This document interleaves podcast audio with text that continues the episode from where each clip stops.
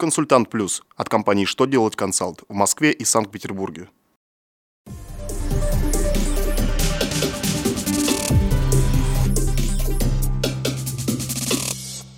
Добрый день! Для вас работает служба информации телеканала «Что делать ТВ».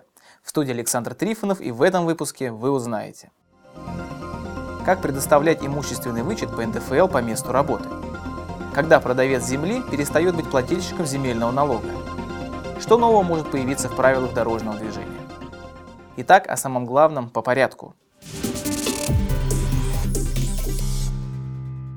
Минфин разъяснил, как налоговому агенту предоставлять имущественный налоговый вычет по НДФЛ. Для получения вычета на приобретение жилья до окончания года работнику необходимо представить работодателю подтверждение из налоговой инспекции и заявление на вычет.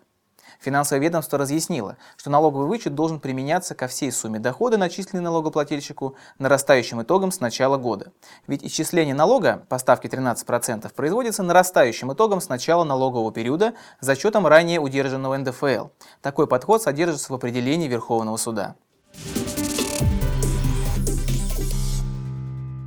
Продавец земли перестает быть плательщиком земельного налога после того, как в Росреестре появится официальная запись перехода права собственности земельного участка новому владельцу. Такое заключение содержится в определении Верховного суда Российской Федерации.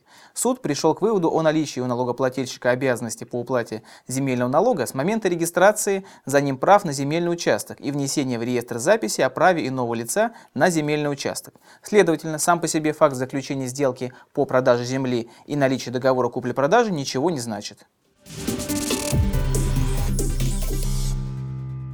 Неаккуратное и агрессивное поведение автомобилистов на дороге, при котором создается угроза аварийных ситуаций, будет наказуемо. Соответствующий проект постановления правительства РФ находится на стадии общественного обсуждения и коррупционной экспертизе. Речь идет, к примеру, о невыполнении при перестроении требования уступить дорогу авто, пользующимся преимущественным правом движения.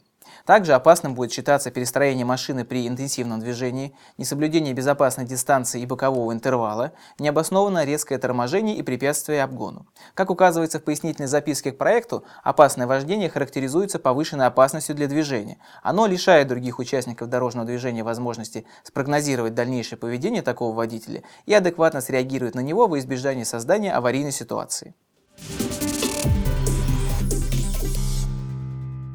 На этом у меня вся информация. Я благодарю вас за внимание и до новых встреч.